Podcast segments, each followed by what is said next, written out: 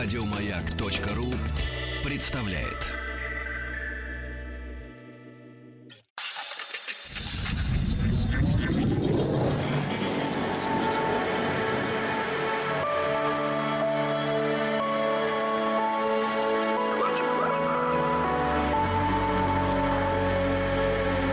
Стаховский лайф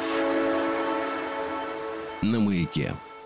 Ну хорошо, приступим, помолясь. Это «Объект-22», я Евгений Стаховский, и это 7-я глава, как обычно случайно, затеянного цикла, посвященного разным необычным, нелепым, забавным, выдающимся смертям. И здесь, в общем, наверное, в преддверии нужно сделать несколько заявлений. Все прошлые серии всегда можно найти в подкасте «Стаховский лайф». Он есть и на сайте «Маяка», и в iTunes, и в разных других источниках. Ну, в общем, все это довольно-таки просто. Во-вторых, конечно, в первую очередь мы обращаемся пока к фигурам, ну, более-менее известным, более-менее значимым. В конце концов, может быть, докатимся до чего-нибудь еще.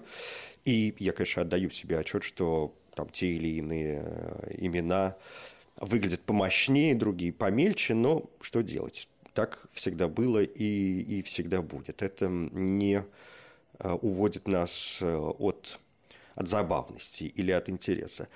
Ну и еще один момент. В общем, я должен, как обычно, предупредить, что если у вас там какое-то неустойчивое эмоциональное состояние или, может быть, вы трапезничаете в этот момент, ну, черт его знает, те или иные истории могут показаться вам слишком кровавыми или неприятными. Ну, в общем, я предупредил. Так что имейте в виду. Давайте сегодня начнем с имени. Мы как-то перепорхнули уже в этой серии в 19 век, как-то приближаемся к нашей эпохе, и чем ближе к веку 21, тем, в общем, меньше, наверное, значительных имен. Таких широко известных имен, хотя ну, кое-что из того, о чем сегодня будем говорить, конечно, наверняка вам известно.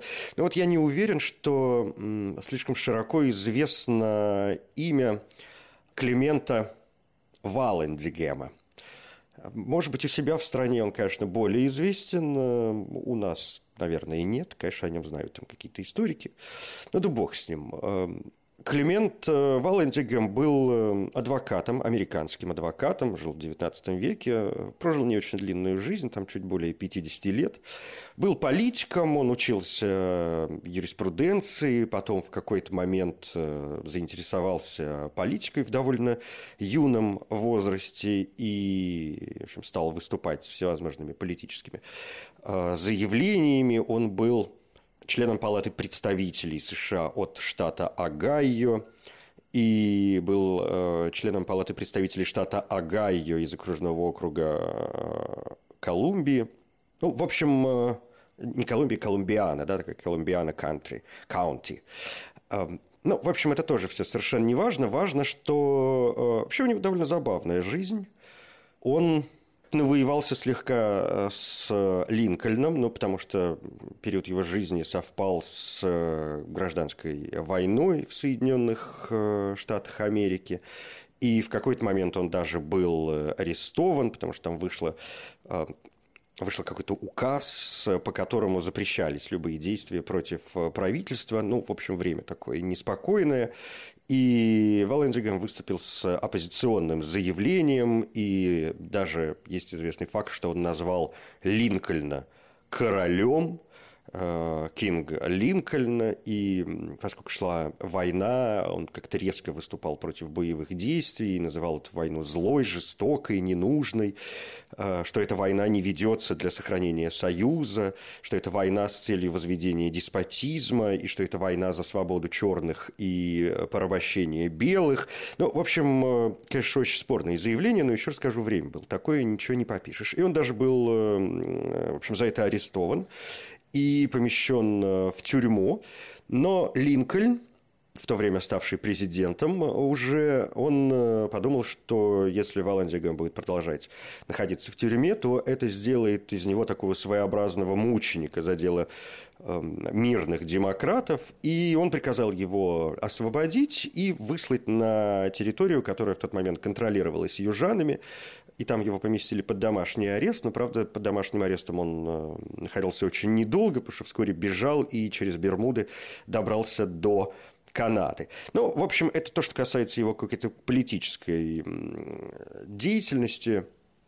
После некоторых перипетий он вернулся, в конце концов, к адвокатской практике. И вот, собственно говоря, умер вообще довольно, конечно, нелепо. Он выступал на одном процессе, представлял подсудимого, мы даже знаем его имя, Томаса МакГехана, в деле об убийстве человека в драке в одном из баров Гамильтона в штате Огайо. И Валландигам пытался доказать, что жертва, Том Майерс, на самом деле не был убит, что он сам себя случайно застрелил в тот момент, когда вытаскивал свой пистолет из кармана. И для того, чтобы подтвердить свое умозаключение, для того, чтобы быть более убедительным в этом доказательстве, Валландигам взял пистолет, который, как он считал, был не заряжен, положил его к себе в карман, а потом попытался сымитировать то, как жертва могла себя повести, в общем, к чему это могло привести, что это было такое самоубийство по неосторожности.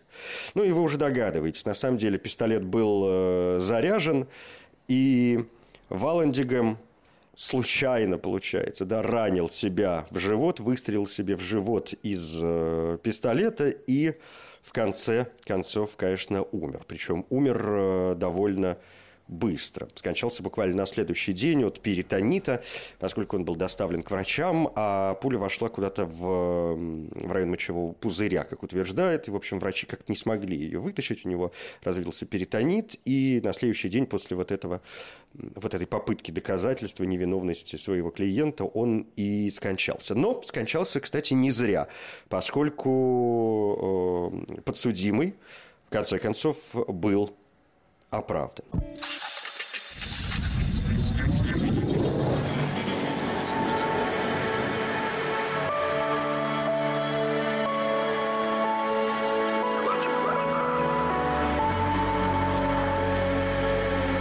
Стаховский лайф на Маяке. Переместимся, пожалуй, в Англию, где мы встречаем имя настолько знаменитое, что хочется произносить его даже с некоторым благоговением и с некоторой загадочностью, потому что речь идет о Джордже Эдварде Стэнхоупе Молина Герберте, пятом графе Карнарвон.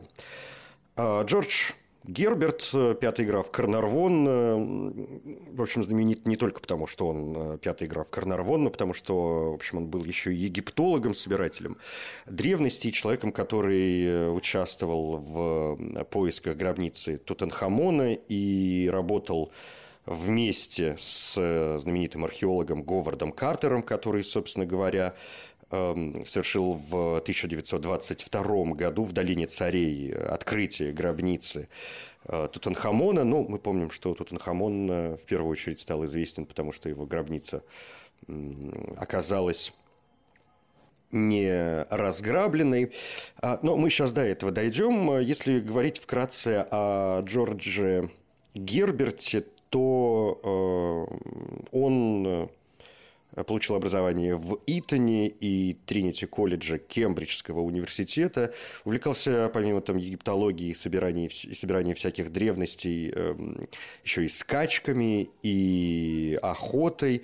И вообще он в первую очередь до своих каких-то египетских моментов и до своей смерти, до которой мы сейчас доберемся, был известен как владелец лучших скаковых лошадей и увлеченный, фанатичный гонщик.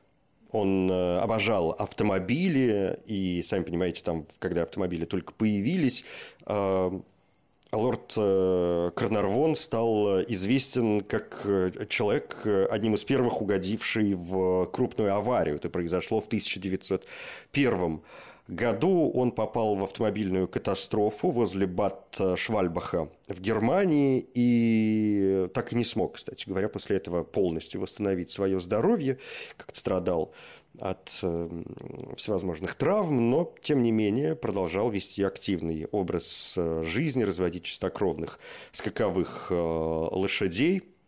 Его внук, седьмой граф Карнарвон, стал очень известен как близкий друг королевы Елизаветы II, и он был ее...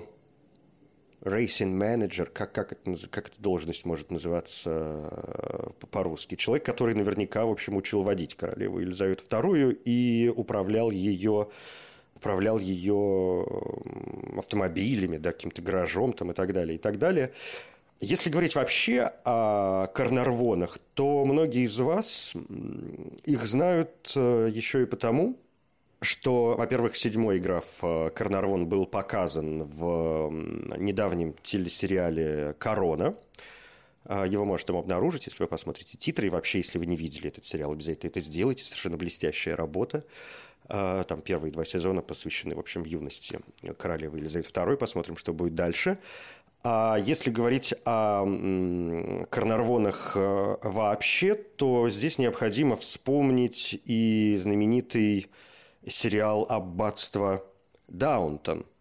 Этот знаменитейший сериал, который угодил в Книгу рекордов Гиннесса как самый обсуждаемый критиками телесериал, совершенно блестящая работа с прекрасными актерами. 6 сезонов, 52 серии в общей сложности о семействе Кроули. И, собственно говоря, «Аббатство Даунтон» и съемки этого сериала происходили в замке Хайклер, как вам хорошо известно.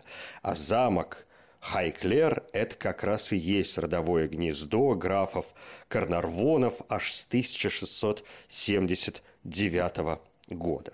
В общем, семейство что надо.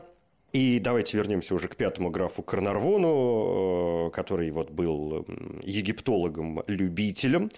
И он вместе со своей женой довольно часто проводил зиму в Египте, где, помимо прочего, очень любил покупать всевозможные древности, какие-то сокровища, какие-то безделушки или не безделушки для своей коллекции, которую он собирал в Англии.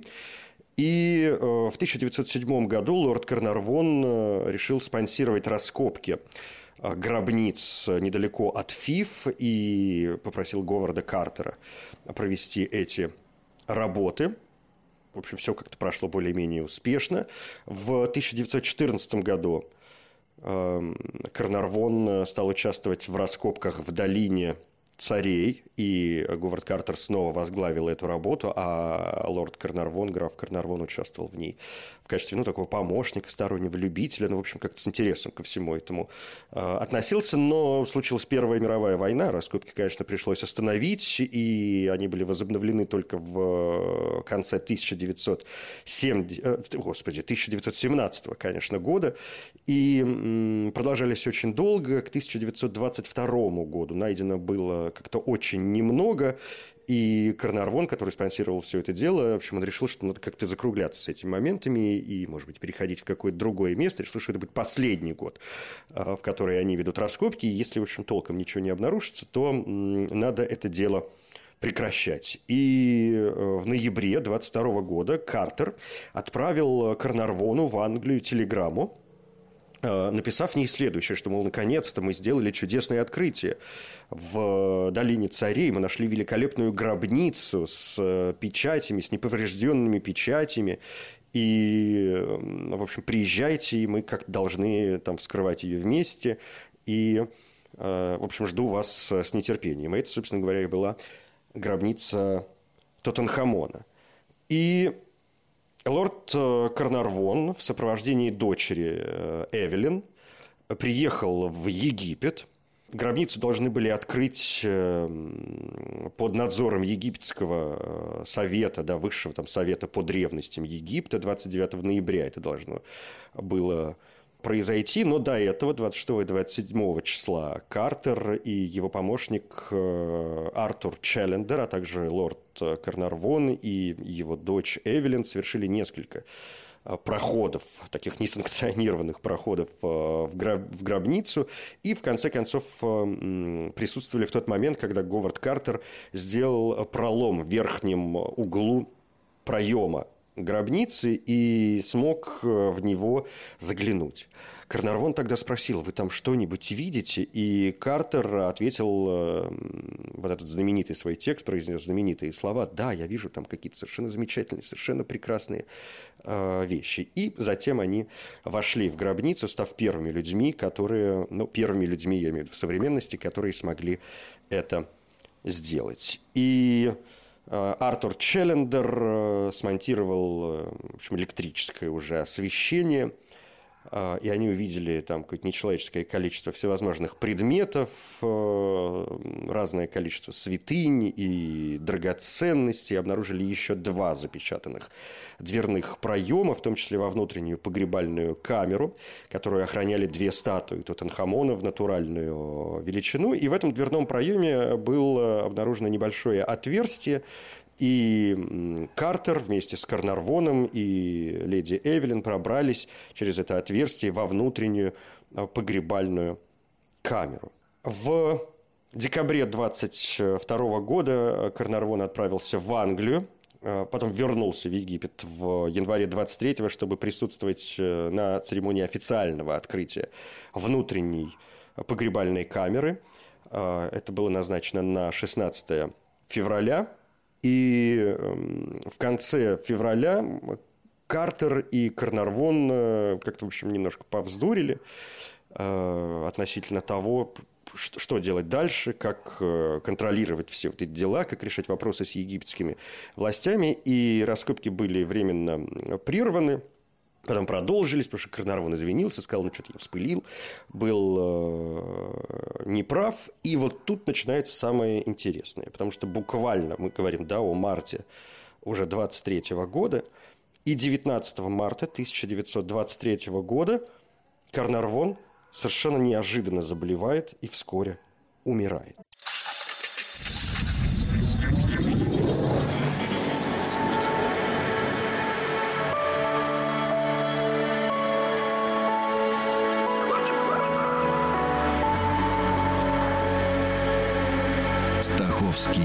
Лайф на маяке. Нелепые, забавные, интересные, местами выдающиеся смерти. Это 7-я серия, 7-я глава в рамках проекта «Стаховский лайф». И давайте продолжим этот наш разговор о Карнарвоне, что же с ним приключилось в конце концов. Хотя эта история, в общем, довольно известная и, в общем, тоже, конечно, спорная.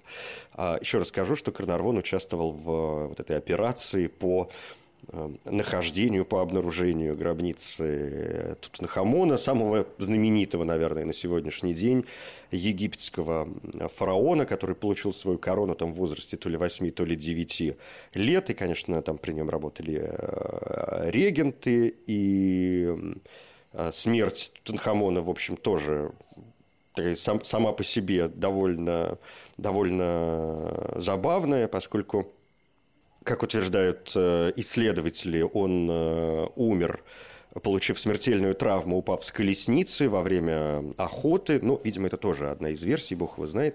Не будем углубляться в подробности. Время смерти тоже там нужно как-то устанавливать, потому что, я помню, были версии о том, что у него на лбу был обнаружен венок из цветущих васильков и ромашек, которые наверняка возложила ему на голову вдова, и, наверное, похороны состоялись где-то в марте-апреле, то есть весной, когда цветут цветы. Но мумификация – дело длинное, могла там продолжаться 2 месяца, а то и больше. И если мы говорим о похоронах весной, он скончался где-то в декабре, а может быть, в январе.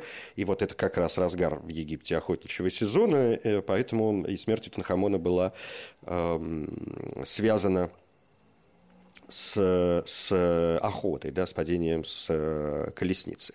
Но что происходит с Карнарвоном? Конечно, несколько есть версий. Самое, опять же, неинтересное – это то, что Карнарвон а он умер в каирской гостинице «Континенталь», то ли от воспаления легких, которые внезапно с ним приключились. Это произошло 5 апреля 1923 года. То ли от укуса какого-то комара непонятного, который его где-то настиг. То говорят, что он порезался во время бритья, и, значит, у него случилось какое-то заражение крови, что, в общем, не новость, такое периодически случается. И вот случилось заражение крови, и он вскоре скончался. Но для нас, конечно, самое интересное – это знаменитое проклятие фараонов.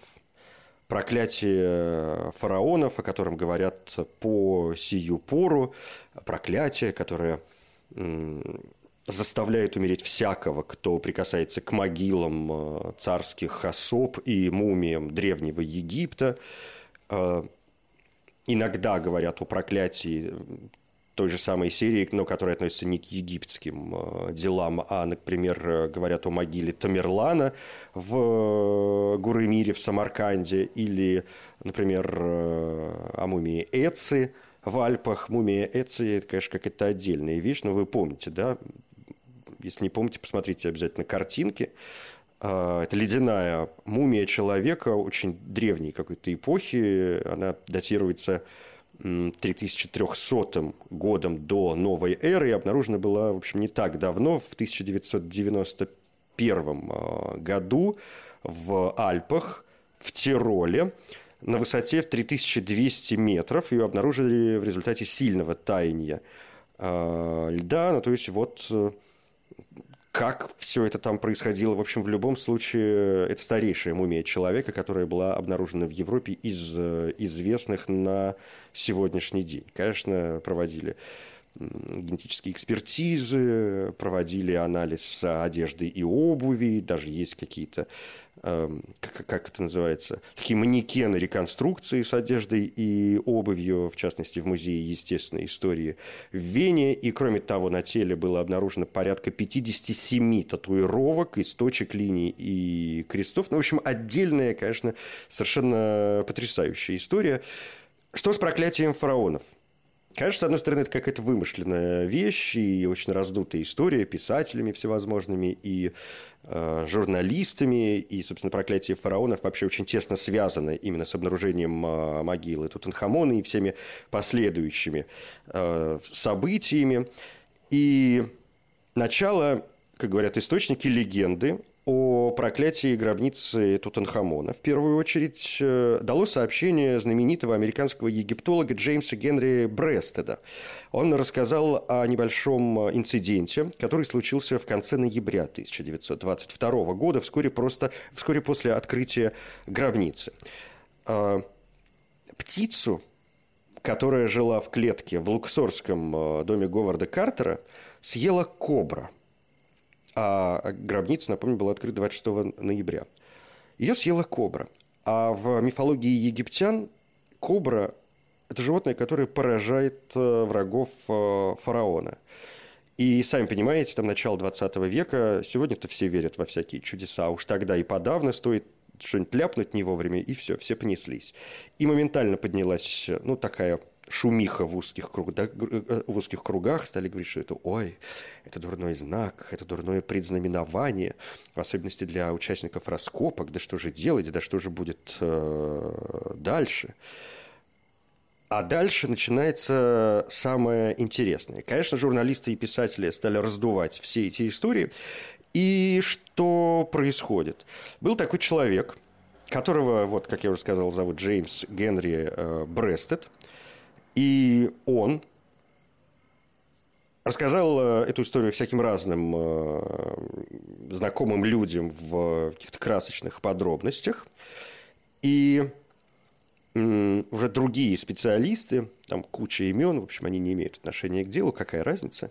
Сегодня пусть этим занимаются историки. И наиболее плотно легенду о проклятии разработал археолог Артур Уэйгал, все-таки человек, заслуживающий того, чтобы его имя было произнесено, поскольку он занимал пост заместителя Верховного советника древностей Египта. В одно время очень долго лет жил в Египте и в годы Первой мировой войны написал кучу биографий древнеегипетских исторических личностей, всяких разных деятелей, и написал романы художественные об истории древнего Египта. И на момент раскопок Картера и Карнарвона в «Долине царей» он был специальным корреспондентом в газете Daily Mail. Конечно, напрямую никто не говорил о феномене проклятия, но поскольку он человек был известный и обладал определенной силой влияния на публику, он поддержал вот эту своими публикациями поддержал интерес к этой истории, связанной с гробницей Тутанхамона, и выпустил несколько статей, в которых описывал похожие случаи, и в частности случаи археологов Александра Сеттона и Дугласа Мюррея, которые якобы столкнулись с какими-то необъяснимыми явлениями сразу после того, как они привезли в Англию мумии.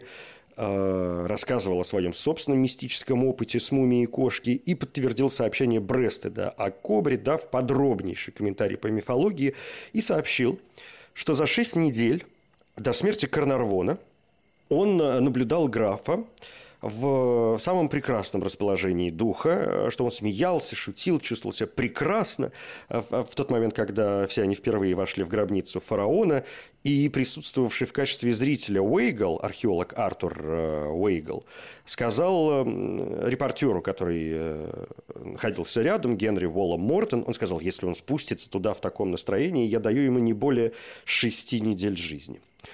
И, кроме того, Уэйгал сопоставил спорный факт, что гнойная ранка на щеке графа Карнарвона, та, которая, как считается, послужила его смертью, находится ровно в том же самом месте, что и знаменитый шрам у фараона Тутанхамона.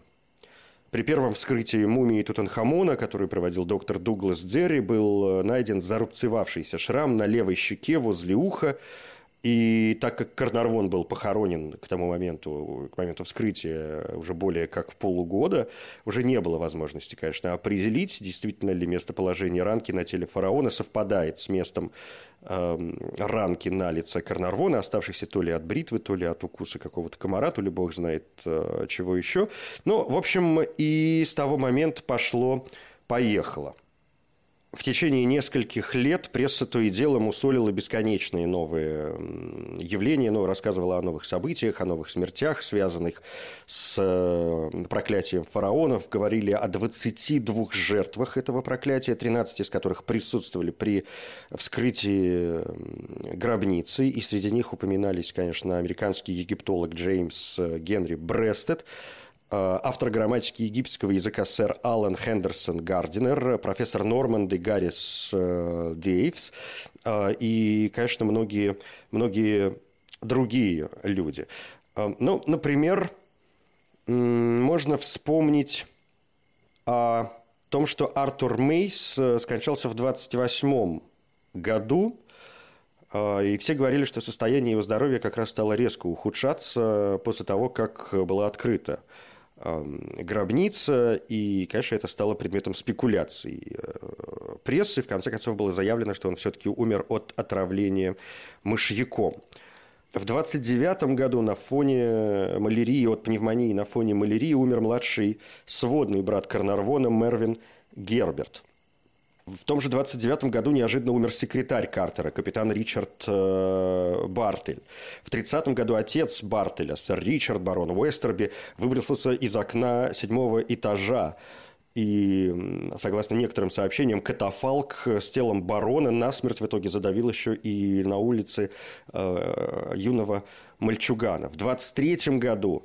Вернемся, сделаем шаг назад. После стоматологического вмешательства от заражения крови умер брат Карнарвона, путешественник и дипломат, полковник Обри Герберт. В том же 1923 году от скоротечной пневмонии, опять же, на фоне лихорадки, подхваченной в Египте, умер американский финансист Джордж Голд, который тоже побывал в гробнице. Ну и, конечно, я не могу не вспомнить здесь о Бенито Муссолини, на которого сообщение о проклятии фараонов произвело такое впечатление, что когда он узнал о смерти Карнарвона и Голда, Голд – это вот последний, да, финансист, 59-летний американский, когда он узнал, что они умерли, он немедленно приказал моментально, просто сию секунду, удалить куда угодно, удалить из палаццо Киджи. Палаццо Киджи – это дворец в Риме, который является официальной резиденцией премьер-министра Итальянской Республики. И он приказал немедленно удалить из палаццо Киджи привезенную ему в подарок египетскую мумию. Ну и стоит ли говорить, что ученые, конечно, бьются над разгадкой проклятия фараонов. Сегодня действует несколько версий. Считается, что это и действие ядов, которые были заложены в саркофаг при захоронении. Кроме того, могут влиять некие радиоактивные элементы, которые находятся, да, в пространстве гробницы. Ну и, конечно, говорят о действии грибков, о плесени могильной, ну и так далее, и так далее. Это вот такие, что называется, научные версии. А вы уж как-нибудь сами решайте, что с ними делать.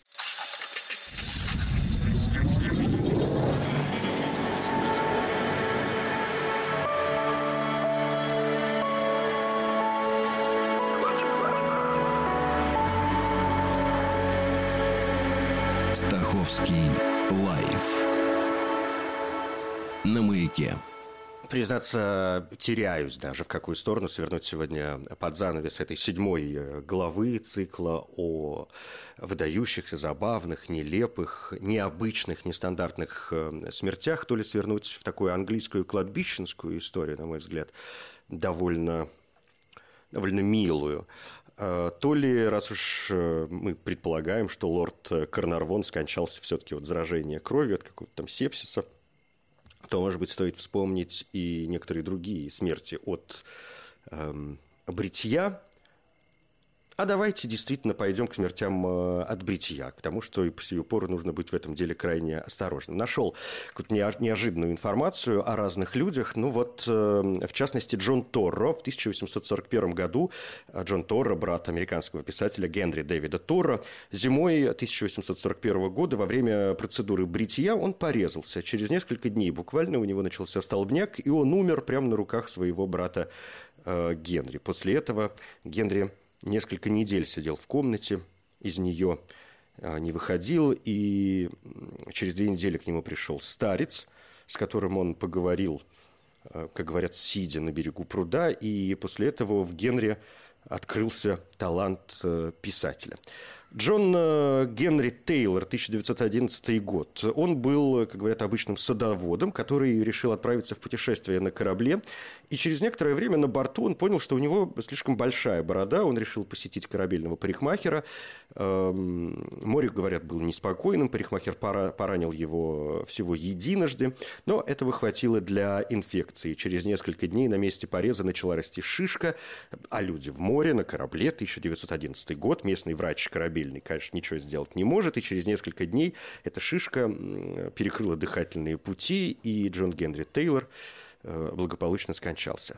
Но стоит ли напоминать каждый раз вспоминаемого нами Александра Николаевича Скрябинова, блестящего нашего пианиста и композитора, который в возрасте 43 лет скончался от заражения крови после того, как, ну, кто-то говорит, порезался во время бритья, кто-то говорит, что он просто там сковырнул какой-то прыщик у себя на лице. Тут уж не знаю, ничего утверждать не буду, не присутствовал. И вспомню, пожалуй, Майкла Фарли в 1921 году. Он пошел в парикмахерскую для того, чтобы побриться, и совершенно не догадывался о том, что помазок парикмахера, которым он взбивал пену, был заражен сибирской язвой. И Фарли оказался заражен бактерией и буквально через несколько дней умер.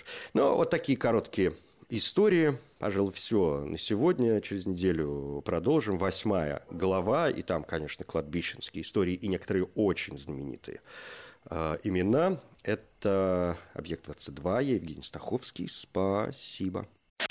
Еще больше подкастов на радиомаяк.ру.